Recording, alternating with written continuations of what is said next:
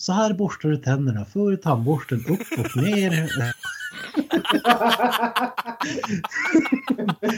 Yippee-ki-yay, Mr. Falcon.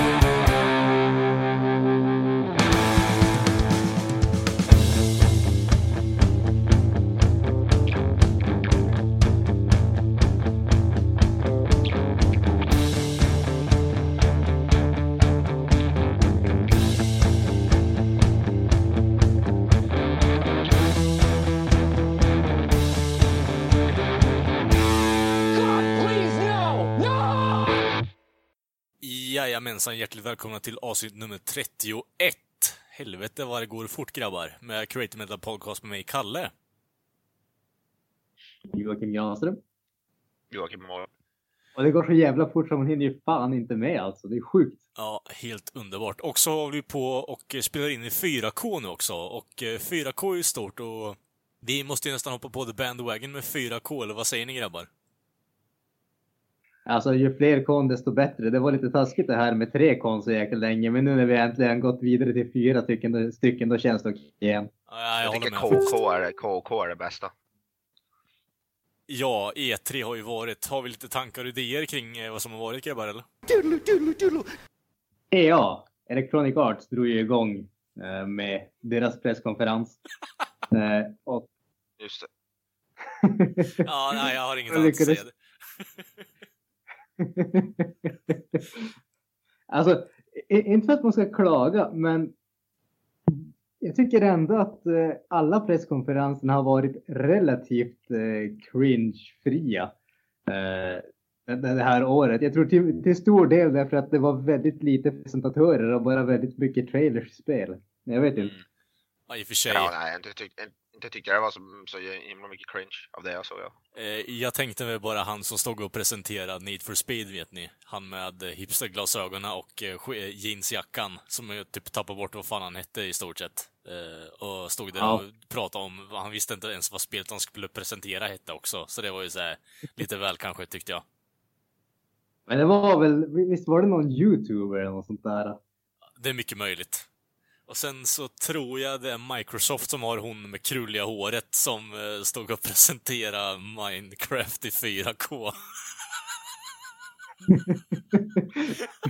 Ja men alltså du måste ju erkänna att du har längtat efter att spela Minecraft. Du har dig borta från det för det såg bara skit ut. Men nu kan du få skiten högupplöst. Ja, precis. Jag vill, jag, vill ju kunna se, jag vill ju kunna se maskarna i de där jävla jordkuberna som man har, i stort sett. Pixliga maskar i den där jordkuben vill jag ha. Lite mer detaljer, eh, Microsoft. Precis. Nej, men som sagt. Ja men om vi ska gå tillbaka. Om vi ska gå tillbaka till eh, EA. Yes. Eh, de hade ju, det var ju ganska mycket DLC och sånt skit. Men de hade ju en sak som jag blev riktigt, riktigt sugen på. Och det är ju A Way Out. Ja, ja och Som samma. är eh, Josef Fares nya spel. Precis, Josef Fares och teamet bakom Brothers A Tale of Two Sons som var ett av eh, de mest unika spelen får man väl kalla som har kommit under förra generationen. Eller, Jag, alltså, jag tror faktiskt det bara är Josef Fares från Brothers som är, som är alltså, kvar. För det är ett helt annat team. Det var ju Starbreeze som gjorde Brothers. Okej, ja, det hade jag missuppfattat. Jag trodde att det var samma team, att det var bara Starbreeze Ah, jag tror bara- spelet. Nej, nej, Starbreeze ja, alltså, står ju som utvecklare bakom spelet. Okej, Faktiskt. ja, i vilket fall som helst så ser ju A Way Ja. Out eh, riktigt, riktigt intressant ut. Ja, det var Eh, det. Det, som jag tycker verkar extremt modigt och extremt eh, nästan galet må man säga, det är ju att hela spelet eh, spelas ju i split screen. Du kan ju spela både liksom, Ja. lokalt eller över internet. Ja, precis. Men också att du just, alltså, även trots att det är split screen så är det egentligen två stycken olika spelupplevelser där den kan göra helt andra grejer som inte har eh, i princip någonting att göra med vad den andra spelaren gör. Liksom, när en spelar på en cutscene så kan den andra fortsätta spela och liksom sådana Mm. grejer. Det verkar jävligt intressant. Ja, Jag tycker det är coolt. Och typ att du, någon, någon, en gömmer sig i en, eh, vad heter det, typ låda medan den andra skjuter, alltså flyttar den typ och sådana grejer. Var det ju i Mm. trailern där. Massa sådana exempel. Såg jävligt cool ut. Det är som Uncharted fast typ co-op. Kändes det som. Låter jävligt coolt. Såg ju bra ut också. Sen är det Fares Fares, brorsan han spelar en av huvudrollerna. Vilket gör ju det ännu bättre. Okej, vi, vidare. Vi behöver inte uppehålla oss allt för länge för då kommer det här att ta hela jäkla kvällen. Ja. Eh, Ska vi gå vidare till Microsoft? Ja, det kan vi göra. Okej, och Microsoft har ju äntligen gett ett namn till eh, Project Scorpio som har fått, enligt mig, det värdelösa namnet Xbox One X. Jag hade fan hellre sett att de hade Xbox One Scorpio då i så fall. Eller något sånt där. Jag, hade, jag trodde ju och hade, med tanke på att de hade eh, satt det här namnet tidigare, jag hade ju trott att de skulle kalla det Xbox One Elite. Ja. ja det hade, det hade varit fan också varit bättre. För det har de ju haft med 360 tidigare, så att det kändes som att okej, nu fortsätter vi i samma spår. Xbox One X, det är liksom, det säger som ingenting tycker jag. Det är som med Wii U där, det är bara lite förvirrande. Är det bara jag som, Ja, tycker, att, precis. eh, är det bara jag som tycker att namnet låter lite väl porrigt med alla jävla X i, i istället? Mm, ja. Eh, eh, Alltså, det har ju faktiskt 3X. Jag tycker att vi ska, kan börja kalla den Triple X helt enkelt. Ja, det var det jag tänkte. Alltså det, i och för sig så kan de nog få en jävla massa stämningsbrev från Vin Diesel där i slutändan också. Ja, det, jag tänkte säga det. Är det, är det, Vin Diesel som har utvecklat den eller? Ja, men där, där har vi ju perfekt co-marketing opportunity. Göra, ah, istället för, kommer du ihåg Heina, vad hette han då? Butler som Sony hade i sina reklamfilmer. ja. Ah, ah. Var en snubbe som var med i deras reklamfilm. Han hette Butler någonting, jag kommer inte ihåg vad det var han hette. Fan, gör en likadan sån fast eh, för Xbox med Vin Diesel så löser problemet sig självt. ja. Det fan varit kung. Är det därför det var så mycket Va? fokus på Forza med andra ord, eller? Precis, Ja. precis. Det kommer att vara nästa version. Det kommer att heta Forza the Furious. Starring Vin Diesel and The Rock. Ja, pans. Fan, Kents drömfilm. Precis. Okej, om vi går vidare lite grann. Vi kan ju eh, Vad tycker vi uppehålla oss lite, lite grann där. För de har ju faktiskt eh, dragit, inte bara namnet, så har de faktiskt även gett oss ett pris. Eh, som kommer att i Amerika då hamna på 499 dollar. Vilket Ja. kommer att betyda 5999 kronor i Sverige skulle tro med skatt och allting. Ja, Eh, och ett releasedatum i början på november. Ja, just det. Är vi intresserade av den här saken? Det, det känns för mig inte alls vet du, relevant nu. Alltså, det verkar ju vara mest om man har då 4K-skärmar och allt vad det heter. Jag har ju ingenting sånt. Så jag tycker, för mig är det nog ganska ointressant. Fast de, de sa väl någonting om att det skulle förbättra även för oss som spelar 1080p. De hade ju någon, någon liten video om det också. Ja, det sa de. Alltså det, det, det som är grejen där, det är ju att eh, från vad jag förstått, och som sagt, jag, jag är inte någon eh, nörd på den här nivån så jag kan ha helt fel här.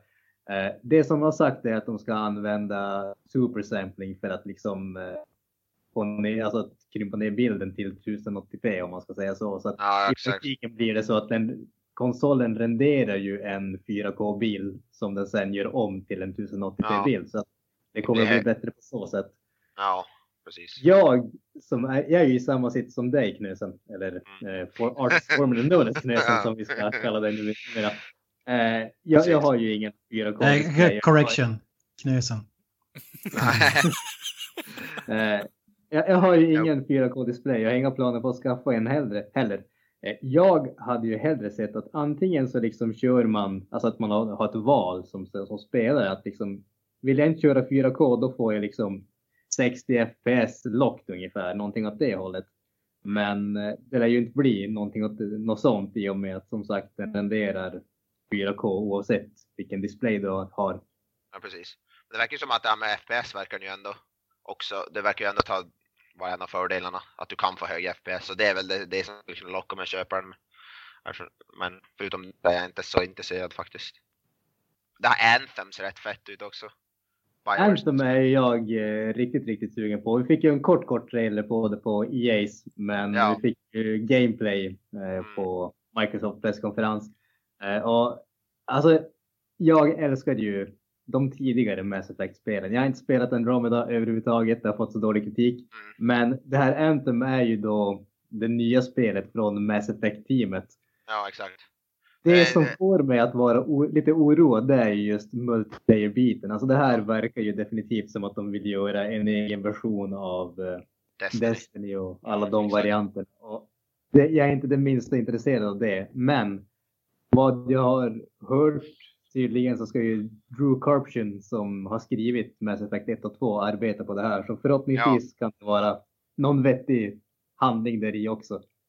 Jag älskar ju det, vet du, Destiny så jag tycker det här såg... Och sen är det väl, det är ju stora monster också så det är ju alltid kul. Det är ju typ Godzilla och möter, det är ju typ Godzilla möter, vad heter det, vad heter Guillermo del Toro-filmen, Pacific Rim. Såg Ja, det också jävligt mycket ut som. Så det såg ju faktiskt, blandade med lite då Mass Effect typ. Så det såg faktiskt riktigt coolt. Nu har inte jag sett hela gameplay-trailern som de visade på Microsoft, jag såg lite grann av den. Men det såg riktigt, riktigt bra ut. Sista spelet som jag har från eh, Microsoft det är ju Life is Strange Before the Storm. Jag vet inte om någon av er spelar det, men jag, eh, jag tyckte faktiskt riktigt, Ja. riktigt mycket Ja, om Life- Life is Strange. Jag har spelat, jag tror jag är de två, fyra... Vad fan händer nu? Kalle delar inte min åsikt om Life is Strange, hör jag. Ah, ah. Ja, om vi pratar cringe så får du leta efter något cringe i manus alltså. Helvete vad dåligt det här spelet är. Fy fan. Jag håller, jag håller med Granström, jag tycker Life is Strange är sjukt. Jag spelar de fyra första avsnitten. Ni två jag. är konstiga individer. Jag vet inte vad ni gör på den här podden faktiskt. Ja, ja, jag håller med Kalle.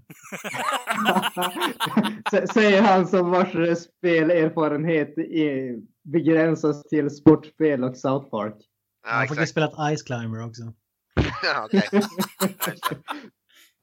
Alltså, jag, jag, jag, jag kan ju hålla med Kalle till viss del. Alltså, manuset, speciellt första två episoderna av Life is Strange, är väldigt cringe. Men jag tyckte faktiskt att det blev betydligt bättre eh, efter det. Eh, kort Ja, fråga, jag- kort, kort fråga till er båda där. Skulle ni säga, klassa spelet som hella good eller eh, fucking super awesome? Hella fucking super awesome. Ja, jag, tycker jäv, jävligt bra. Jag har inte klarat ut det som sagt. Jag spelar, om- jag har spelat i avsnitt fyra tror jag, något sådär. Och jag tyckte det var riktigt jävla bra. Ett av de bättre sådana här metodbaserade spelen jag spelat, definitivt. I toppskiktet. Ja. Alltså hur uselt är manuset? Är det liksom Sagan om ringen-nivå eller är det... Så bra, vet, så, så, så jävla bra vet jag inte om det är. Ja, självklart är det ju så att eh, som vanligt måste ju någonting vinna E3, det vill säga vara det största, det bästa, det häftigaste. I år var det ju tveklöst för mig i alla fall Spider-Man som görs av Insomniac Games. Jag vet inte, har ni andra sett på eh, gameplay-trailern som de visade på? Det ser, Ja. det ser fruktansvärt bra ut, så alltså, det här kommer bli ett måste för mig att köpa alltså. Det, det ser så fruktansvärt jävla coolt ut alltså. Ja. Jag hoppas att de gör storyn rättvis också faktiskt. Ja, alltså förhoppningsvis gör de storyn rättvis, rättvisa, men alltså gameplayet ser ju fantastiskt eh, underhållande och kul ut. Alltså de har ju verkligen, vad heter det, alltså nailat rörelsemönstret för Spider-Man. Just sättet han svingar i, vad heter det, re- repen eller på säga, i näten och Ja. hur han liksom hoppar och gör volter och allting sånt. Och så har de, hur de har byggt in det i liksom striderna. Det är liksom, verkar påminna ganska mycket om eh, Arkham-spelen. Jag, jag, tänkte, Ja, jag, jag tänkte, jag tänkte jag precis tänkte säga säga det. det. Däremot så tycker jag att det passar bättre här än vad det gör i Arkham-spelen, för i Arkham-spelen ser det så fruktansvärt klumpigt och konstigt ut. Jag tycker det passar Spider-Man bättre. Ja men, det- ja, men det är det där, liksom Arkham-spelen, då, då känns det som att liksom allting görs med liksom 100 kilo extra vikt ungefär. Och här är liksom Spider-Man en balettdansör som Ja. sparkar folk så att de flyger åt eh, helvete ungefär. Men inte det lite det som är meningen med Arkham att han är väl, det är väl, det är väl ganska bokstavligt det han är, 100 kilo tyngre, tyngre än vad Spiderman är. Jo, Så det är men- ganska logiskt ändå. Men fysikmässigt så borde ju Batman inte kunna göra såna här jävla volter i den dräkten också. Det är lite det jag tänker mig på. Det ser ut som att en tank utan fysik i de spelen. Eh, En av grejerna som jag stör mig lite på med de spelen faktiskt. Men det här kan jag köpa med tanke på att Spider-Man är... Han har inte så mycket till dräkt och han kan röra sig och håller på sådär. Så jag köper det här mönstret mer än vad jag köper på Arkham-spelen faktiskt. Det Så- var, men det som är grejen med Spiderman, det var ju verkligen quick time deluxe. Alltså, det- är ju nästan överdrivet mycket quick time event i den trailern som jag såg. Så det hoppas jag att de minskar på, för det är ju det är i så fall är det som bara en film som man trycker på några knapp, knappar då och då. Det, ju, det vill man inte riktigt ha när man spelar Spiderman heller. Det, det är väl risken, men samtidigt så, eh, de, de har ju sagt, vad heter det, de fick ju mycket frågor efter, vad heter det, trailern visat, och då sa de ju just att liksom, det, det kommer inte att vara så här, eh, så här riktat, utan Manhattan kommer att vara mer eller mindre en open world och så kommer det att vara vissa uppdrag som ska vara på vissa ställen och sådär. Så förhoppningsvis kommer inte hela spelet vara så här. Sen, det, det, egentligen, det finns bara en enda grej som jag inte tyckte om med trailern som de visade. Eh, och det var när han sprang upp för väggen. Jag hade önskat att, de, att han hade kravlat som, liksom, så, som en spindel om man säger så. Det, det, är en liten grej att störa sig på, men det var den enda grejen som jag störde mig på. Resten såg bara så jävla awesome ut. Det är säkert, det är säkert någonting man kan göra i, i spelet skulle jag gissa på. Jag tror att det finns väl inget Spiderman-spel någonsin som man inte har kunnat klättra upp för väggar så, så det tror jag du inte behöver oroa dig över. Ja, fast segmenten ni pratar om så jagar den också en helikopter så det är ju säkert mer bara för Ja. typ, säkerhets skull att de ska komma ikapp den också och visa upp lite andra Håller man in, håller man in sprint-knappen kanske det är så att han Mm. springer. Men svingningen såg bra ut, combaten såg bra ut, att man kan interagera med objekt runt omkring sig såg riktigt jävla coolt ut. Speciellt när han tar eh, eh, bjälken och bara drar ner typ tre andra och sen så räddar han honom pre- eh, precis i sista sekunden från kanten där. Eh, fruktansvärt coolt alltså. Det kommer bli ett köp för mig. Är det här baserat, alltså hör det till filmlicensen, liksom nya filmen eller? Det tror Nej. jag inte. De, de har sagt att det kommer att vara ett separat universum för spelen. Okej. Såg den där att Mario blev utpekad som rasist? Japp. Vad, vad säger ni? Håller du med dem? Ja, Han hade en absolut. sombrero. Alltså, jag, jag, jag, jag, jag ställer mig definitivt till eh, gänget som tycker att Mario är en fullblodig rasist. Han hoppar ju bara på en massa mörkhyade snubbar också i spelen så att det känns ju lite, Ja, lite eh, riktat. nu, när du tänker på det så ser ju Gumbas ut som blackface egentligen, bara att de har en, svagare nyans av svart. In under news, om du inte är mexikanare och eh, har en sombrero så är du rasist. Och jag kollar på min stora sombrero på hatthyllan här nu så. Glöm inte regnbågsponchon. Ja, det är precis. Och min åsna på baksidan. Fast det absolut värsta du kan göra det är att äta tacos. Ja, jag vet. Alltså jag har aldrig varit i Mexiko men jag, jag tänker mig att folk liksom går runt som klädda som helt vanliga människor. Jag ser inte framför mig att alla har liksom en sombrero och poncho på sig. Jag vet inte. Nej, och alla har inte så här mustasch på sig trots att de är tio år liksom. Även tjejerna. Men det är ju inte rätt att säga jävla stereotypen. Men Mario är väl en, Mario är väl en stereotyp i sig. Ja. Mustaschspridd italienare. It's a me! Alltså, vad, vilken italienare Ja, pratade sådär liksom? Det... Fast, fast å andra sidan, och det här kanske bara beror på eh, åldern som jag är och min bakgrund i tv-spelen. Är Mario en reflektion av stereotypen eller är Mario grunden till stereotypen?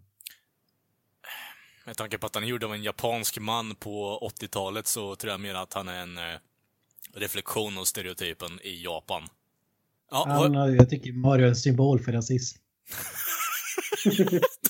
jag tycker de borde ersätta honom. men Ja, för att komma oss på rätt spår då, när vi har pratat E3 och lite spel. Eh, har det hänt någonting intressant i veckan förutom tv-spel och E3? Om vi säger så. Jag har ju pratat eh, tidigare om att eh, jag tycker om att utöva sport men jag är inte så speciellt förtjust i att se på sport. Okej? Eh, men nu har jag faktiskt hittat en sport som jag definitivt tycker om att se på men förmodligen skulle vara fullkomligt värdelös att utöva. Bull. Eh, och det är ju, eh, nej faktiskt inte, det är ju bikini. Ursäkta? Eh, en sport som bokstavligt talat går ut på att vara snygg i bikini. Det är en fantastiskt bra sport. Jag vet inte vem det var som kom på den men jag är ganska övertygad om att det var en man. Jag hade ingen aning om att det här existerar fram till några dagar sedan. Eh, men eh, de, den som kom på det här, han var ett geni. Helt Jag Jag är enkelt. nyfiken på hur, hur har du tänkt utöva den? Ja, precis. Det var just det jag sa, det var just det jag sa att jag inte skulle göra. Eh, jag vill veta hur mycket handlotion gick åt i helgen för din del då, Granström. Faktiskt ingenting. Okej. Kör in torrt alltså. Bra. Tro det eller ej. man, vill ju att det ska kännas lite grann. Ja, jag menar det. Inget motstånd och det är inte kul. Nej, det var- Det blir inte samma känsla annars. Nej, precis. Nej, fan.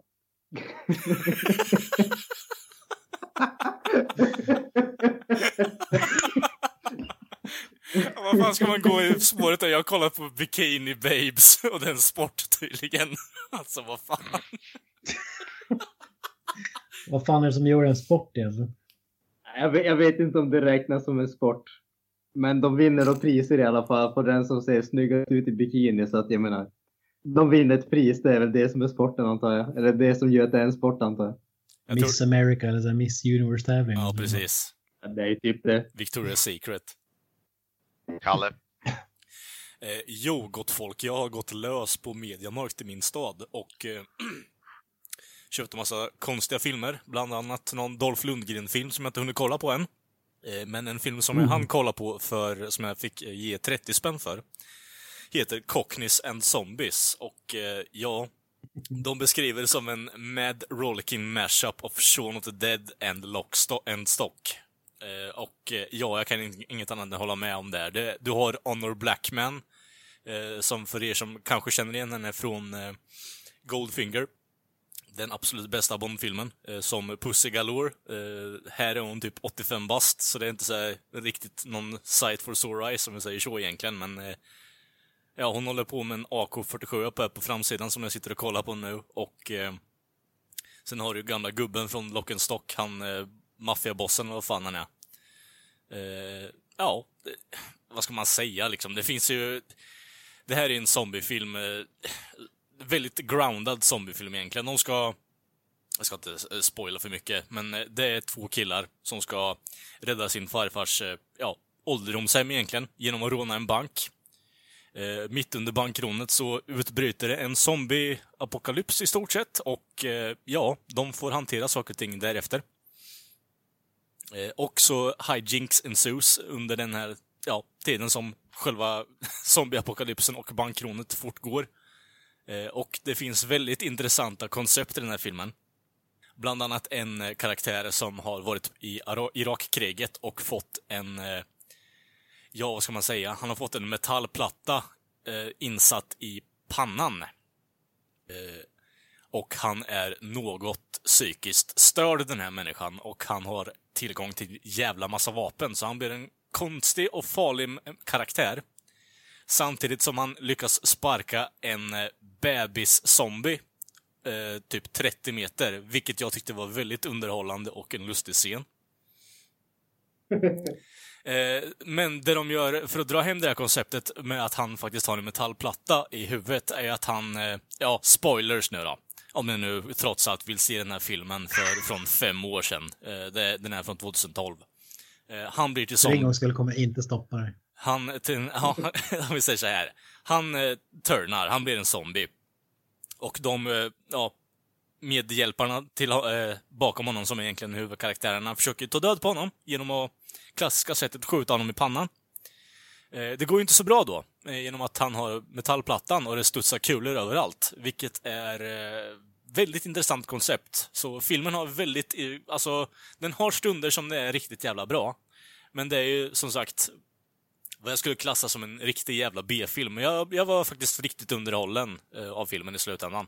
Det blev lite cheesy på slutet, men eh, ja, vad ska man göra? Och de har alltså gjort en film om något de typ har suttit och skämtat om. Ja, vad fan. Säg att om, om zombie nu har en opererad metallplatta, då går det inte att skjuta dem i huvudet. Mm, ja, precis. I stort sett. Ja, det är bra. Ja, men eh, det finns ändå koncept som är intressanta med filmen. Så eh, det, den har jag sett. Och eh, sen kommer ni antagligen hata mig nu, för nu har jag scrollat lite på Netflix också samtidigt. Eh, jag har haft problem att sova i veckan. Och eh, det resulterade i att jag eh, såg att Riverdale, för de som inte vet så är det Archie Comics, har tydligen lagt upp någon form av serie på Netflix. Eh, Jag har faktiskt varit eh, riktigt, riktigt sugen på att se den här serien. Jag har dock inte haft eh, tid, så att du får inte spoila allt för mycket, för jag, jag kommer definitivt att se det här faktiskt. Ja, och med tanke på att du jag... säger Archie Comics, vad menar du då? Eh, Acke. Acke, Äh, soprot. ja, det var det alltså. Ja, jag tänkte det, det är kan- kan exakt det. vara det är exakt det. Eh, problemet är att när jag gick in på den här serien så trodde jag att det skulle vara så här, ja men det är typ Acke, eh, soprot och de äter hamburgare och dåliga skämt och allt möjligt jox. Eh, det är inte riktigt så. Det är definitivt inte riktigt så. De försöker ta en väldigt mer seriös ton och jag, ska- jag, ska- inte spoila Alltså, så mycket. är, det här, är det här den animerade serien som det, är- det är ingen animerad serie. Det är absolut ingen animerad serie. Det är live action En serie. ny, ny live det live action-serie. action, Acke? Ja. Alltså, då, innan serien släpptes eh, så pitchade de väldigt mycket som tonårsdrama blandat med Twin Peaks. Eh, Stämmer det? Ja, det stämmer absolut. Problemet med det här, Granström, är att det blir så väldigt daterat med allt. Jag, jag la upp massa screenshots på våran, eh, på våran privata Facebook-sida där vi sitter och diskuterar och lägger upp lite idéer och sånt också för de lyssnare som inte vet. Eh, och då la jag upp typ fyra olika screenshots där de, ja, dialogen är väldigt cringe ibland. Eh, folk tror, att- folk pratar inte riktigt som man gör vanligtvis, utan det är mer så bara storslaget att, eh, om vi tänker oss tillbaka till eh, Pulp Fiction, det står bara And you will know my name is the law when I lay my vengeance upon thee. Liksom, och det drar de in i casual conversation när de blir förbannade på varandra i stort sett, och det är bara, oh, what the fuck? Men alltså det, det, det här är en här serie som man, man kan inte sluta kolla på. Samtidigt så finns det saker... Ja, fortsätt. eh, Dra in frågan du hade.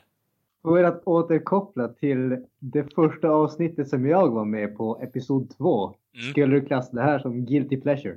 Jag skulle nog fan klassa den här lite som en guilty pleasure, för det- jag gör, eller jag gör inte det här väldigt ofta när jag sitter och kollar på media överlag, men när jag på första avsnittet ser så här okej, hashtag fuck whatever eh, jävla skit som de drar i avsnittet, så tänker jag bara, alltså, vill ni verkligen datera den här jävla serien så mycket eller? Så jag har gjort en liten kompendium, eller kompendium, jag har skrivit ner lite vad jag har tyckt och tänkt. Eh, och eh, första kommentaren jag har här står Vid ett tillfälle trodde jag att Jughead, som är sopprot för de som inte vet, eh, att han var en biffig jävel som fokuserar sin homoerotiska fantasier på Archie och hur mycket han ligger runt och hur bra han ser ut. Eh, fick en liten twist när Jughead egentligen slutade vara en ja, edgelord hacker douche som är emo hela tiden. Vilket var väldigt underhållande. Han, eh, han gör hela serien faktiskt, så det... Ja, det är lite av en guilty pleasure. Jag tyckte det, jag kom ut väldigt underhållen, men det finns väldigt mycket saker som jag stör mig på med serien också. Ja, det låter ju helt sjukt. Alltså, bottom of the barrel, alltså gör en live action Acke. Ja, jag kommer ju definitivt att se det där alltså. Nu, jag, jag var sugen på att se det tidigare och nu har du ju sagt Ja. rätt grejer för att få mig att se det. Så. Men om vi säger så här, Granström. Det här är en blandning mellan typ eh, av Beverly Hills 902.0 eller vad fan det heter. eh, Och eh, Twin Peaks. Och det som gör saken någonting bättre, att det här är så bra liknelse, är att Luke Perry är ju med och spelar Ackes farsa. Fan, har grävt upp honom. Ja, Alltså, det, det här visar väl bara hur gammal jag är. Men jag liksom, när du sa Luke Perry tänkte jag, är inte han typ 35? jag är typ 40-50 någonstans. Men han har väl så utseende, han är tidlös typ. Alltså, nej, han, han är inte tidlös. Den där människan har, han ser ut som Fader Tid när han kliver ut ur stugan där i stort sett första gången man ser honom. Alltså, det är skägg till knäna i stort sett och han har så mycket rynkor i pannan så du kan räkna dem på, du kan inte räkna dem på alla fingrar i stort sett. Nej, han ser för jävligt ut, men han är riktigt bra i den här serien, eh, tycker jag. Men eh, se på den om ni har tid. Och eh, tid över i alla fall, och eh, tålamod, ska jag säga er. När vi är inne på så här skådespelare som man har typ glömt bort. Jag har sett eh, två filmer med Tommy Lee Jones. Oh, fan vad nice. Man har som tänkt så här. Vad sa du? Mannen som aldrig ler. Ja, precis. Det är, det är lite hans äh, grej i alla filmer känns det. Jag vet inte om han är så i verkligheten också. Men som helst, han hade ju en sån här, um, när pikade han, det var i den här filmen Jagad med Harrison Ford. US Marshals, då var han ju så superpopulär. Han gjorde Men in Black efter det här för mig. Framförallt Two-Face i Batman Forever. Höjdpunkten på karriären där. Alltså, jag ska, ge, jag, ska, jag ska ge dem det att kostymen till den filmen var riktigt bra i. Den var, den var riktigt slick, den, den stack ut. Men eh, han som Two-Face var, nej, fy fan alltså. Ja, men man, man har som tänkt så här, eh, kanske bara, ja men fan, vart tog han vägen? Man, jag tror att han skulle kunna, han är som quirky, han skulle vara intressant att slänga in i filmer och så. Ja, fast då har du ju inte Men, sett eh, senaste Jason Bourne-filmen misstänker jag. Det är den jag ser. Ja, och det precis. är det jag tänkte säga nu, att det ser ut som att han har legat i havet och typ blottnat upp Ja. ungefär i tio år. Och sen har de fiskat upp honom. men det, det bästa med den här filmen det är ju Jason Bourne då, som jag sett eh, bland annat. Det var ju Matt Damons James Bond-kopia-aktiga filmserie. 'Vad tyckte du om, eh, vad tyckte du om eh, filmografin i den filmen? Var det bra inzoomningar tyckte Ja, vänta, jag, ska- jag, ska såga den snart. Jag ska bara dra Tommy Lee Jones. Tommy Lee Jones, han tar typ inte ett enda steg för att man ser att han har inte fysiken till att gå eller springa eller någonting. Han står typ en hel film och skriker vid en dator eller ringer i telefonen. eller sitter i en stol. Alltså det är helt sjukt. Vet du vad min teori. Vet du vad min Han måste teori vara dödssjuk. Ja, jag tänkte med det. Vet du vad min teori kring det där är? Att de filmade honom hemma och sen så fick han checken och sen gick de i stort sett. Helt seriöst, det, det skulle kunna vara en eh, realistisk teori. Helt Mm. fucking seriöst. Sista scenen då måste han ta några steg. Eh, och ramla lite tror jag. Vad tyckte du om, eh, Ali, vad tyckte du om Alicia Vikanders eh, hopp från att vara med i Oscars Slammis till att vara med i en Jason Bourne-film då? Jesus Christ. Ja, men den, här film, den här filmserien går ju bara mer och mer ut för de försöker ju inte ens längre. Nej, jag vet. Alltså, alltså jag zonade ut efter fem minuter utan att överdriva alltså. Herregud så värdelöst den var. De tre första filmerna är ju bra i alla fall. Alltså, Jag tycker den första var ju så överraskande Mm. bra. Att man trodde att det var en B-film liksom. Men det var ändå helt okej. Men jag, jag har inte tyckt om någon av de andra filmerna som har kommit. Jag tyckte de tre första var riktigt jävla bra faktiskt. Ja. Den med Edward Norton var väl, gick väl att, att se i alla fall. Det var den som kom, jag kommer inte ihåg. Edward Norton, Jeremy Renner menar du? Ja men Edward Norton var väl någon slags eh, professor. Ja, jag vet inte. Ja, det kommer jag fan inte ihåg. De två var med. Legacy eller något där. Born, nej, Born Identity heter det väl. Ja, Born Legacy tror jag väl var den som med Jeremy, när de bytte ut Matt Damon mot Jeremy Renner. Ja men det är den jag tänker på. Ja, okej. Det gick att se i alla fall men den här var bara Ja. Jag orkar inte ens göra någon recension av den. Den, är inte värd det. Nästa film med Tommy Lee Jones. Lite samma grej här. Mechanic Resurrection. Och det är ju Ingen alltså- aning om vad det är för någonting. Nej. Nej. En uppföljare till en film som ingen såg. Jaha, ja, Jason, Jason Statham. Ja, just det. Jason Statham-filmen, ja. Jag har inte sett den. Alltså det här är... Det här är typ som en film skulle kunna hitta som är gjord tidigt 80-tal. Som, är så, som har inget manus liksom, ska bara göra lite coola scener. Och så är den så, så dålig så att det blir rolig och bra. Alltså... Herregud, vilken B-film. Jessica Alba, Tommy Lee Jones. vad fan är hon med? Vad fan har hon varit? Det, det, på tal om skådisar man inte har sett på länge, vart fan har hon varit? Vad har hon gjort? Ja, det är väl de här jävla dansfilmerna tror jag. Jesus. Nej. Jag kanske blandar ihop dem. Fy fan. De var med i Machete-filmerna, båda. Jo, men det Ja, var ett tag det. Hon var ju bara med i flashbacks i den andra, så med tanke på att hon dog så. Spoilers. Entourage-filmerna var med också. Ja, Jesus Christ. Nej, men typ alla klyschor du kan tänka dig från actionfilmer och bara dåliga är med i den här. Man kunde liksom gissa repliker eftersom. Det låter ju inte som en så här underhållande film egentligen. Tommy Lee Jones tar typ tio steg i hela filmen. Han hamnar faktiskt i havet en gång. Han är, han är lite blöt också. Han, han anstränger sig lite mer i den här filmen. Han måste ha den där liksom uppsvällda looken fortfarande, så han måste gå och lägga sig i ett bad tills titt som det. Ja, det- Det är som att de har blottat upp som blött papper. Ja. bara hänger skinn liksom. Han ser inte frisk ut. Nej. Och, ja, vi hoppas att han mår bra och så, men eh, sluta göra filmer. Det var allt för mig. nice. Jag har sett lite Silicon Valley, så nya säsongen av Silicon Valley. Eh, jag har... Don't spoil it, motherfucker. Nej. Nej, det är inte, i och för sig det är inte så mycket att spåra, men nej, det är bra. Det börjar bra i alla fall. Jag har sett typ tre eller fyra avsnitt. Nice. Ja, då har vi ett special, eh, specialdel här. När man går in på IMDB topp 250, de mest högst rankade filmerna, så är ettan där, Nyckeln till frihet. Mm. Alla här har sett den eller? Ja. Japp. Ja. Um, jag gör jag gör en liten eh, undersökning innan vi börjar här. Är det någon av er som tycker att den hör hemma på IMDB topp 250? Det tycker jag. ja, det tycker jag. Ja, på 250 toppen. Ja, absolut. Topp 100? Eh, na, nej, nej. Ja, jag tyckte Ja, nog ändå. jag ja, det tycker jag nog ändå. Jesus Christ. Topp 50? Definitivt inte.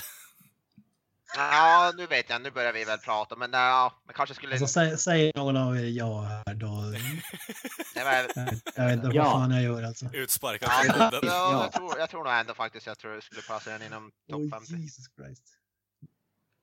Topp 25? Nej, Japp. nej, det, Hell no. ja, ja, jag vet, jag vet, jag, jag, jag vet fan. Topp 10? Absolut. Hell fucking no. Plats Ja. 1. Definitivt Självklart. inte. Den är, den är ju redan där, det säger sig själv. Ja, För Jesus allt, som står på IMDb Fan, jag hade hoppats på mer reaktion från dig Kent. Ja, men jag hör ju att du trollar. Alltså, om, du tve, om du tvekar vid 250 så känns det så här märkligt om man skulle liksom... Ja, alltså, Självklart! jag, jag jag skulle nog säga att den skulle nog ligga någonstans kring eh, topp 50 för mig. Skulle jag tro. ja. Någonstans Ja. min, för min del ändå också. Det är, varför jag pratar om den här, det är för att den är ett mysterium för mig. Jag har ju alltid pissat på den här filmen. Är Främst för att folk säger att den är så otroligt bra och vissa, vissa galningar säger till och med att det är deras favoritfilm genom alla tider.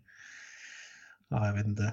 Jag vill inte ens gå in på vad jag tycker om det. Vissa galningar säger även att Doom är deras favoritfilmer. Host. Ja, men det här är... Det här är extreme alltså. Så jag tänkte vi skulle försöka luska ut vad är det. Jag, har, ju sett, jag har sett den här nu för jag tänkte så här, jag kanske var lite väl hård mot den. Det var typ tio år sedan jag såg den plus. Så jag, jag såg den nu för någon vecka sedan.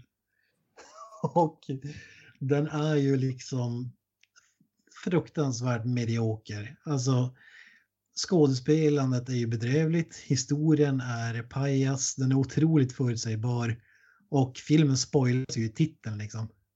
Alltså jag vet inte. Kan, kan ni hjälpa mig? Vad, är det som är bra med den här filmen liksom? Eller som Allt det, allt det där du räknar upp, jag tycker inget av det är dåligt i filmen. Jag tycker det är några av deras starka, starkaste korten i filmen. Alla de där aspekterna. För det första, det ser ut som en sån här TV-movie. Alltså hur den är filmad, bara det. alltså helt seriöst.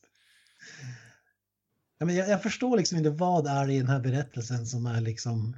Jag kommer ihåg filmen så bra att ni kan säga liksom vad som... Ja, ja det gör jag väl ändå. Jag har, sett- jag har sett den några gånger ändå. Två, tre gånger. Alltså, I don't Det- think it was the prison raping that broke him body. Morgan Freemans jävla... Ja, Jesus Christ.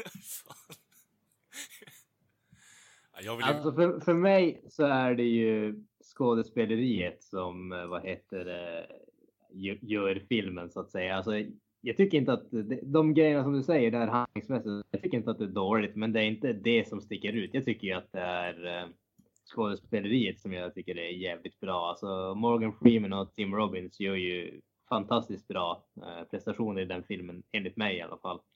Eh, men sen Sen kan man ju, vad heter det, absolut hålla med om att det finns väl definitivt aspekter av filmen som kanske inte har åldrats eh, så jätteväl. Det var det ju ganska länge sedan jag såg filmen. Men Men den är ändå från 94 så det är inte så att den är från liksom... Det finns ju filmer från 70-talet som liksom inte känns särskilt åldrade bara för att de är så bra. Alltså är du med jag tänker?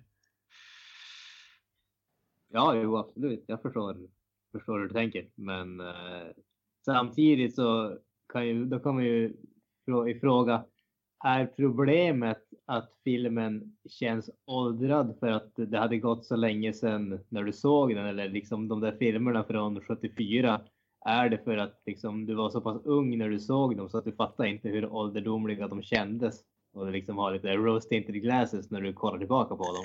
Eh, nej men alltså jag, jag- nej, alltså jag ska ju klargöra här att eh, jag såg den här filmen när den var liksom ny eller något år gammal bara och tyckte den var skitdålig. Alltså förstod inte alls vad grejen var. Alltså helt, alltså skitdålig kanske jag gjorde, men alltså typ medioker, snudd på OK liksom. Men det som har blivit, den har ju som vuxit med tiden liksom till att folk påstår att den liksom är klassiker och att den ligger, i en värld lever vi i där den rankas högre än Gudfadern till exempel. alltså det är bara bisarrt. Det måste ni hålla med om i alla fall. Ja, det har jag sagt till dem vi har pratat om det här innan. Det, det tycker jag är det mest absurda med den där listan egentligen. Det och typ den onde, den gode, den ful också, som jag tycker är en av de bästa filmerna Men är, men, överlag. men är det verkligen det? Är det verkligen det? Alltså, man, man måste ju se det på hur den där, hur IMDB fungerar så att säga. Alltså det, det handlar ju, alltså när, när vi pratar om vad folk anser vara de bästa filmerna så är det ju sällan filmer som är speciellt utmanande som liksom får dig att tänka utan det är någonting som får dig att känna dig bra när filmen är slut ungefär. Och menar, Nyckeln till frihet är ju mer eller mindre en feelgood film i liksom fängelsemiljö. Det handlar ju om den lilla killen som blir kastad i fängelse från liksom den stora, stora maskinen som är liksom eh, världen utanför och sen lyckas eh, besegra det så att säga. Och det liksom, du, du, du, liksom, du blir glad när du ser det för att det, det känns som en positiv grej så att säga. Jag menar Gudfadern, jag håller med, det är absolut en långt mycket bättre film. Men det är ju inte direkt en sån där film där du liksom du, du känner att eh, när, när de där två och en halv timme har gått att du känner wow, det här var liksom den roligaste, gladaste, härligaste filmen och nu känner jag mig jättepositiv inställd till världen utanför utan liksom så här halvt deprimerande. Typ. Nej, men jag, suger, jag, men jag tror inte- suger ungefär. Jag, jag tror inte... Jag tror Alltså inte jag tänkte typ... Ja. Jag tänkte att det är inget, eh, jag tror inte det är något större missförstånd om varför folk tycker om Nyckeln till frihet överlag. Alltså det är som du säger Granström, jag håller med att det är en, go- det är en feelgood film Och folk dras mycket mer till feelgood filmer för att de kommer dit till filmen för att dra någon form av typ undanflykt från vardagen överlag och vill ha kul och trevligt. Så jag förstår helt och hållet varför den eh, är på listan överlag. Däremot från ett filmmässigt, eh, från en filmmässig aspekt så kan jag inte förstå varför den eh, toppar både, alltså Sagan om, inte fan, förlåt där, eh, mitt fel. Eh, jag tänkte säga Gudfadern. Att den, topp, att den toppar Gudfadern förstår inte jag. Jag förstår inte varför den toppar eh, Den onde, den gode, den fule. Jag förstår inte varför den toppar Pulp Fiction. Alltså det, det är ändå klassiker i sig. Men det där, jag tycker att den är Ja, men- sjukt överskattad men- film alltså- överlag. Jag jag tycker det, det, jag köper inte det här med att det är en positiv feelgood film för att om man ser, om man, vi tar IMDB som exempel, eller kanske ett dåligt exempel, men det är ändå typ det är när man kan statistiskt gå efter. Då är det typ de första sju filmerna, det är liksom Gudfadern, eller det, det är den då, sen är det Gudfadern, Gudfadern 2, Dark Knight, 12 Aidsura Men, Schindler's List och Pulp Fiction. Mm. Alltså inte fan är det några filmer när du går ut och känner att jävlar vad glad blev du Schindler's List, fan vad nice att. Alltså. Den första komedin som kommer som är typ den sämsta komedin någonsin är Forrest Gump på 13 plats. Det är ju lika sjukt som att Shawshank Redemption är etta liksom. alltså, så jag köper fan inte det där att det är positivt. Alltså, det måste vara någonting annat. Ja men grejen är ju Jag mer... som tycker absolut tror. att Forrest Gump, han, han håller hemma där, men det är jag. Jag tror jag, jag håller nog ändå med Granström där. Att jag, för, för min egen del så är det därför jag skulle sätta den hyfsat högt upp på min lista. Så ja, jag tror ändå Granström har någonting, har en poäng i det han säger. Men om vi, om vi säger så här då, för, för alltså, som sagt, jag, jag har inte kollat på listan, men jag menar, jag har ju inget, eh, ingen orsak att inte tro att du inte skulle ha rätt om listan där Kent. Eh, då, då, då börjar vi ju, kan vi istället börja ställa frågan, om vad jag krånglar till det där. Eh, varf, ja, men, alltså, precis som du säger, va, varför hamnade Shawshank Redemption så pass högt upp? För den, alltså, sett i tonen i filmen så skiljer den sig ju väldigt mycket från de andra filmerna som är i den där topplistan som du själv säger. Vad, vad var det som fick just den här filmen att få folk att känna att det här är mycket bättre än allting annat? Som sagt, jag, jag tror att det är just den där feelgood aspekten. Men du du har ju helt rätt att hade det varit det som var grejen så börjar man ju förvänta sig att se fler, fler filmer i samma format om man säger så. så att, eh, jag vet inte, vad, vad har ni för teorier om det? Då? Vad, vad är det som pushar den här filmen över de andra filmerna när den skiljer sig så pass mycket från dem? Det är det, det, det jag inte fattar. Antingen har ju någon liksom anlit, gjort massa så här bots på IMDB bara för att ranka upp den. Så för att, om man jämför den har, den har 1,8 miljoner röster och Gudfadern till exempel har 1,2. Och man kan ju säga Nyckeln till frihet, alltså den gick ju, den gick ju knappt på bio, den fick ju inte ens wide release, den drog in 25 miljoner dollar liksom. Eller 28 miljoner, hade en budget på 25. Alltså den, den har ju som vuxit så här i efterhand som en slags kultfilm. Det är ju det, det, är det som jag inte förstår liksom. Alltså, ja, det är jävligt märkligt. Alltså det är inte så att sjukt många såg den när den var ny, för så var det ju verkligen inte. Du tror inte att det kan Ändå har vara, fler folk röstat på den än på Gudfadern. Alltså jag får, jag får inte ihop det. men du tror inte att det kan vara det där typ hearsayet då, att de, det är någon kompis som tis, tipsar om en kompis bara se, se den här filmen för den är jävligt bra liksom. Och så har man gått in och röstat för att man har varit inne på IMDB någon dag och ser man att, ja ah, men fan den filmen såg jag nyss liksom. Och så har det blivit eh, upptrissad som fan. Jag vet inte. Det, det, det är ett alternativ egentligen. Men det är som, vem, vem har inte sett Gudfadern och fått den rekommenderad liksom? Alltså, Mm, nej, det är sant. Men, Nej, jag förstår inte, det måste vara någon som har fifflat med listan, det är enda förklaringen Ja, går, går det inte att kolla tillbaka till en, för om, du säger, om det du säger är sant liksom, att den inte floppar på box office egentligen, men det gick ju inte så jävla mycket plus om vi säger så då. Eh, Ja, men den hade inte ens, jag tror jag läste, den hade inte ens release över hela USA. Alltså är du med? ja, Den var i princip direkt till video om den är filmad. Så, men, alltså den gick ju på bio men inte så att den liksom, det var ingen blockbusterfilm om man säger så. men det skulle inte kunna vara just det att det blir någonting som man inte fått tag på innan och så kommer det på videos och så blir alla, ja men fan, eh, om, det var ju ändå 94 liksom, då var ju ändå VHS ganska stort. Det var ju ändå på toppen där om jag skulle få säga mitt egentligen.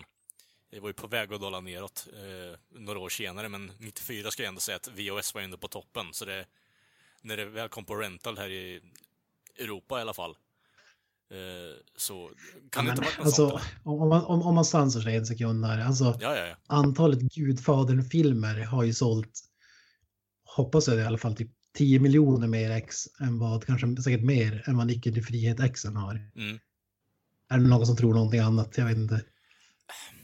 Men vad är det som gör att folk går Alltså jag köper som inte det heller. Nej, nej, men, men om vi säger så här då. Du sa att det var 8 miljoner som hade röstat på IMDB nu, eller?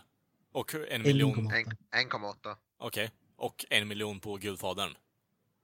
1,2. 1,2. Uh, Okej. Eh, ja, då var det inte riktigt som jag hade tänkt mig. Men då är det...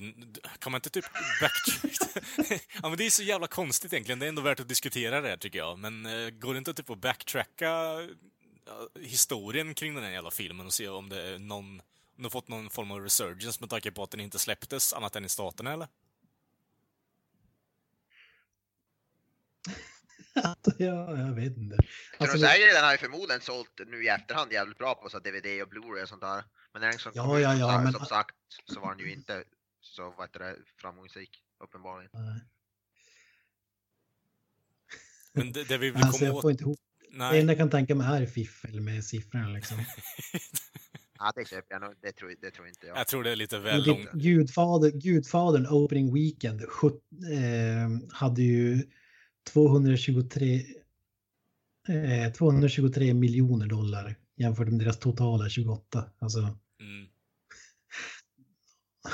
det var ju ett tag sedan den här filmen kom ut. Det, vad skulle det vara idag? Eller vad var det 94? Typ dubbla summan ungefär. Alltså det var ju bara första helgen. Ja. Ja. Ja, det är svå- är svårt Det är ett att... jäkla mysterium alltså. Jo, men jag tror Borde det... intervjua någon sån där, man borde ta hit någon sån här filmexpert eller någon sån där, fråga vad, vad, de tror, någon sån där typ professor i film eller någonting. Fan vet jag. Alltså jag vet att det är fråga Ken. Blablasinski nästa gång vi har en Ja, okej. Ja. Kella, Kella, Sluta säga Ken. Han säger ju det bara för att Ja, provocera. nu gör han ju det i alla fall. Ja, men det, det skulle faktiskt vara intressant. Alltså, för säg att hade Nyckeln till frihet varit så här gigantisk succé, då hade vi haft en remake för tio år sedan. Alltså, Jo. Ja. Men det är som du säger Kent, jag tror mer på att det har fått någon form av resurgence nu under senare år och att den har blivit populär på något jävla konstigt vänster. Eh, Men det skulle vara intressant att veta vart källan ligger. Men jag tror definitivt inte att det är någon sån här konspirationsteori som du vill få det till, att man håller på och typ har in röstbottar bara för att få upp den. Jag har svårt att tro det faktiskt. Det tror jag, verk- det tror jag verkligen. det är det, det är det logiska jag tänka mig. Alltså jag vet att det är någon film eller serie där Där, när de säger ja, vilken är din favoritfilm? Ja, det är Shawshank Redemption. Min med. Det är någon som känner igen det. Jo. Någon känd film. Jag kommer inte på vilken det är, men Ja, det, är oftast om det kan vara någon sån grej. Liksom. Det är oftast människor som inte kollar på så mycket film heller i och för sig, men eh, ja, det, det är jag det. Men då går jag ändå in på IMDB och röster. Alltså, Mm. gör verkligen average Joe det? Jag vet Nej, inte. det gör de inte. Eh, jag har svårt att tro att de gör det. Det är väl mer, eh, som sagt, precis som filmen så känns det mer som att IMDB på senare år har blivit mer populärt och eh, SF länkar ju för fan till IMDB nu också. Eh, så det är ju, det är nu på senare år det har kommit till fas att vanliga människor ka- faktiskt kan kolla upp information om filmer om de vill och att folk känner till sidan överlag. Mm. Så det är väl mer att det blir... Vi typ- borde ha som fö- följetong i podden att vi följer upp det här och försöker forska i vad fan. Mm, Det är som sagt, ta in någon expert. Fråga ut, fråga ut den. ställer det mot väggen ringer va? IMDB. Ring, Vem har riggat det här? Ja, någon, här, typ, någon, någon, som har typ så här, doktorerat i filmhistoria eller någon skit. Finns det någon sån? Åh jävlar. Det var min telefon. Ja, men det finns ju typ, jag skulle kunna räkna upp tio fängelsefilmer som är bättre än här. Liksom. Alltså. Jo, jo, absolut. Det, men det, det kan ju vilken average Joe som helst göra som har kollat på film överlag och inte bara sett Shawshank Redemption så finns det minst tio filmer du kan nämna istället för den. alltså slutet alltså. Den som tycker att det är typ en twist kan ju gå och, ja, jag vill inte säga ordet. det är den mest förutsägbara filmen någonsin alltså. Ah, jag tycker, jag tycker, for the record, jag tycker inte ens att den hör hemma på topp 250 i min bok. Men det Okej. är jag det. Ska vi gå vidare? Ja, det kan vi göra. Och så kastar vi oss in i nyhetsserien. Vi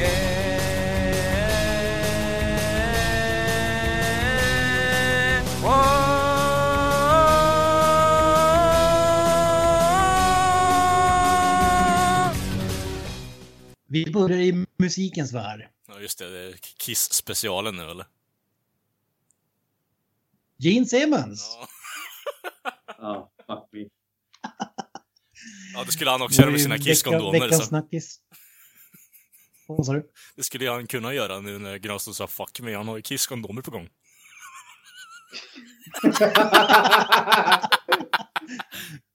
Ja, han har ju faktiskt Han sätter sitt, sitt face med tungan ute på kondomer. Jag Så jävla, inte så jävla vidrigt alltså. vad han ens vill ha. Ja, Det var det var en artikel där med rubriken Gene Simmons wants to put his face on your dick. Eh, kort, kort, fråga, kort fråga grabbar. Eh, då vill jag veta vad, eh, vilken smak som bäst simulerar misslyckad avdankad rocker eh, på kondomen också. Vilken smak är det som representerar det bäst? Gene Simmons tänker sig gamla pengar. Ja, jag tänker mig typ av eh, det, botten på pengabingen med eh, Faber Joakim ute. Där någonstans där pengarna har legat och möglat ett bra tag. Där någonstans känner jag lukten och smaken borde vara. Finns det någon vidare människa i dagens läge än Gene Simmons eller? Är han värre än Pol Pot och Stalin och Mao och alla de där eller? Mycket värre. Jag tror fan det. Mycket värre. Ja, men han, han ska ju, vad säger man, pat, söka patent på, Ja, just det. Eh, vad kan man, Devil Horns, vad fan kallas det på svenska egentligen? Hårdrockstecknet. Ja, hårdrockstecknet. Lillfingret och pekfingret ut. Eh, Tummen eh, Ja, ja, knutandes med de andra. Ja, precis. som, som. Ja, djävulsorden, precis. han påstår att han uppfann det efter att ha kollat på någon Spider-Man comics. Ja, eh, trots... Jag, jag, jag, jag, jag tycker om implikationen där. Han uppfann det efter att ha kollat på. Ja, Ja, men Spider-Man hade väl inte tummen ute, eller? Hade han det? Nej. Jag tror att det var det som var hans, eller tvärtom, om det var att han tog bort tummen eller vad det var. Nej, Gene Simmons gör det med tummen. och innan dess så har ju liksom Dio sagt att han fick det från sin farmor, som, med tanke på att det är så här en eh, hela tecken, tecken, för, tecken för att få bort eh, onda andar i stort sett. Men ja, Gene Simmons Ja, uppfann men det, är ju helt enkelt. hu- hundra, det har kommit fram hundra pers som har gjort det mycket lång tid. Jo, jo, absolut. tiden hur långt tillbaka som helst. Ja, Alltså, och, och Dio är en av dem. tillbaka. Mm, ja, och Dio är en av Ja, dem. fruktansvärt. Men det här kommer ju aldrig gå igenom. Nej. Men ett, tror att han är seriös? Och två, vad händer om, om det vi säger att det skulle gå igenom? Vad fan skulle det innebära egentligen? Det skulle innebära absolut ingenting, för ingen skulle bry sig om vad Gene Simmons vill. Vet ni vad? Jag vill ju se den där, seg- jag vill ju se det här att det blir någon form av eh, alltså Devil Horn Watch för Gene Simmons, att han åker runt på någon permobil. För alltså, den här människan måste ju vara dement vid det här tillfället om man ska försöka hålla på så här. Eh, åka runt på en permobil och stämma alla som håller på och gör Devil Horns på eh, konserter, alltså. Det, det här är ju sinnessjukt. Och det här bygger ju bara Det var vidare exakt det på jag att... tänkte också. Ja. Att han sätter in något filter på typ YouTube eller sådär och de känner igen copyright infringement. Här kommer djävulshornen fram. Ja, Då ska jag ha fem spänn typ. Ja, men alltså det, det här bygger ju bara vidare på det vi har pratat om innan, det där det där ryktet eh, det jag pratade om att OJ, eh, att de skulle liksom eh, patentlägga alltså apelsinsaft eller apelsinjuice. Det, det var, ja. Det, den här människan är psykiskt störd. Hjälp honom, sätt in honom på ett hem, för han borde inte vara ute bland massorna. Helvete! Jag tyckte Nicky Six, eh, det han skrev på Twitter när det här blev känt var bra. Ja. Han fick en bara searching eh, patent for the middle finger.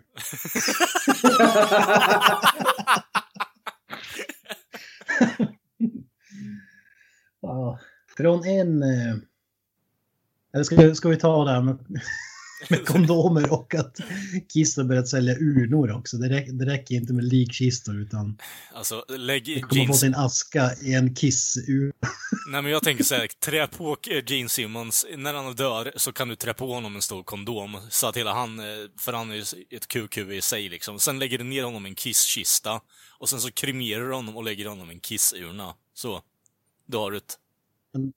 Den där begravningen skulle kosta typ eh, 300 000 om man går efter pri- priserna på Så, grejen. vad i helvete. Åh, pengakåta jävel. Brinn in eld. Och i veckans snackis, men enligt mig borde det här vara veckans snackis. Lars Ulrik. Eller nu får man ju säga Sir Lars Ulrik. Han är nämligen blivit adlad i Danmark. Dubbad, knighted. Jag tänker mig, blev, fan, jag tänker mig, blev fanfaren på hans ceremoni för mycket hi-hats också eller? Men är, det någon som förtjänar till ett Sir så är det han alltså. Magisk trummis, fortfarande bra. Sunda åsikter. Ja. Total Bra verklig, posterboy för Danmark. eh, verklighetsförankring utan dess like. Mm. Givmild. Ja. Inte en douchebag. Generös och, eh, ja, vad ska man säga, en eh, helt godhjärtad människa med andra ord. Väldigt musikdriven. Motsatsen till egoist. Ja, precis. Han är hårdrockets moder Teresa. På, Ja, jag menar det. det. Det, det är ett riktigt helgon alltså, så det är bra gjort Danmark. Riktigt bra gjort. Sir Lars Ulrik, hur smakar det i munnen tycker du? Jag vet inte, som pulse antagligen. Som Gene Simmons kondomer. ja, exakt. Vad skulle den gemensamma smaken på Lars, Lars Ulrik och eh, Gene Simmons bli om vi säger så istället? S- Någonting svettigt. Ja, Alltså, jag, jag, jag tänker ju att eh, det måste ju vara typ Mick Jagger eller någonting åt det hållet. mm. Håna fan inte Jäger. Sir Jäger. När vi ändå är inne på Metallica, vi har ju snackat om Tai Trujillo, Tor- 12 barre, lira bas i Korn. Han har ju fått en konkurrent nu, har du sett det? Nej. Jag, Nej. jag, jag trodde du skulle ha droppat Han, den. han, O- Oscar från Småstjärnorna eller vad det nu heter. Harper, Harper Grohl, 8 barre. Ja, men vad fan. Dave Grohls eh, Dotter. dotter. Har lirat eh, trummor. We Will Rock You lirar på deras Islandskonsert.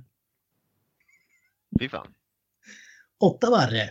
Ja, baskaggen och eh, drum, eh, trumvirveln. Tyvärr var det här inte något Taito Trujillo-klass utan de hade börjat spela trummor två veckor tidigare. Men Mm. ändå, åtta barre. Ja, det, det, det Yngre än Tai i alla fall, så det... Men nu har, nu har du tangerat det där. Vem kommer eh, slänga fram en yngre unge tror ni? Ja, det Vem är, känns mest eh, kompatibel jag vet inte, Madonna. Iron, Iron, Ma Iron Maiden. Jag, jag tänker med Madonna, Mm. jag tänker med Madonna kan, kommer adoptera någon från Afrika och så kommer de slänga fram eh, hen framför skärmen liksom och bara spela någonting eller någonting. Jag vet inte, det känns Ja, som men det är att... givetvis Kanye West. Kanye West måste ju Jo, det är i och för sig sant. Barnen är typ reality-kändisar när de föds. Ja, just det. Jag Ja, avslutar med den här. Yoko Ono. Ja, Jag tror jag, jag, tror jag, jag, tror- jag, tror jag, vet, vad- jag tror jag vet den här nyheten, jag tror jag hörde på radion. Jag är inte förvånad. Vad var det? Nej, är det där om att hon, hon ska stå som medskribent till uh, den här jullåten. fan den nu heter. Imagine. Imagine. Mm. Ja, just. Vänta, vad, vad, vad, va? Vänta, varför ska hon göra det då? Helt plötsligt. Ja, men John Lennon har ju tydligen sagt i någon gammal intervju att hon var så stor inspiration för honom när han skrev Imagine-låten. 1971. Men hade inte han, hade han sagt i samma video att han tyckte att hon skulle stå som medskribent typ också eller något sånt där? Ja, precis. Mm. Okej, okej, det är en sak. Det, det, är liksom, det är en annan sak om det var inspirationen. Det är liksom, ja oj då, jag blev inspirerad av den här personen. Ja, han eller hon är helt plötsligt liksom, liksom rätt att få ta del av pengarna som jag tjänar på min grej. Ja, det, det är inte Dios fru vi snackar om, utan nej, precis. Det, det låter snarlikt som där dock. ja, ja faktiskt. Vad är det med jag så här. Har inte bäst före datumet för att dra in cash på den här låten passerat, eller? Nej, det är ju typ 70 år det där håller. Så det, hon har ganska många år kvar. Ja, ja, men hur, vem spelar den låten idag liksom? Det är typ varenda radiostation någonstans i alla fall måste ju spela någon gång. Eh, filmer som använder den. Eh, alltså det, det finns ett par stycken. Har den varit med i en film? Ja, det- Den ja det, det varit måste det med- definitivt Den ha har säkert varit. varit med i många filmer. Känns som den är lite väl on, on the nose för att de är i en film. Men kan... Trailer kanske? Ja, det är pengar där med i alla fall. Ja, Jesus Christ. Men som sagt, det har eh, tagit ett jävla tag att få igenom det liksom. 1971 liksom. ja, men på tal om det här och på tal om Thriller Watch så vill jag ha Gold Digging Horse eh, Watch också. Det här är ju ett praktexempel egentligen, om vi tänker efter. Dios Wife drog ju igång med det där. Eh, fan är det mer? D- Det här till exempel också. Eh, det, det är Det, som är humor här. Eh, har du någon uppfattning om hur gammal Yoko Ono är? Är hon typ 75 kanske? Det räcker inte. 85? 84 barre. Jävlar! Jävlar! Mm. Alltså jag känner att vad ska man casha in till? Till barnbarnen eller någonting? För att det kan ju fan inte vara till en själv. Alltså. Nej, det är ju en kisskista hon ska köpa. Det är därför hon behöver ha Ja. royalties-pengar nu. Kissurnan. Ja, kissurnan, hon ser ju redan upptorkad ut ändå, så jag behöver inte kremera henne. Liksom bara stoppa in den i urnan sen. Ja, Jesus. Jobbet är väl inte helt klart än, men du får se om man lever när det går- igenom. Ja, det var allt för nyhetssvepet den här gången. Nice, nice. Ja, då har ni som sagt lyssnat på avsnitt nummer 31. Och eh, ja, ni hittar oss på sociala medier. Facebook, Instagram, Twitter. Och allt ni behöver göra då är ju att söka på Creative Meltdown Podcast, självklart. Och så har ni en mailadress som ni, finns på, som ni hittar på Facebook-sidan. Och då står det bara mejla här. Så trycker ni på den så kommer det upp mailformulär, så skickar ni det om ni har någonting att säga. Annars så syns vi nästa vecka. Ha det bra! That's it, man. Game over, man. It's game over.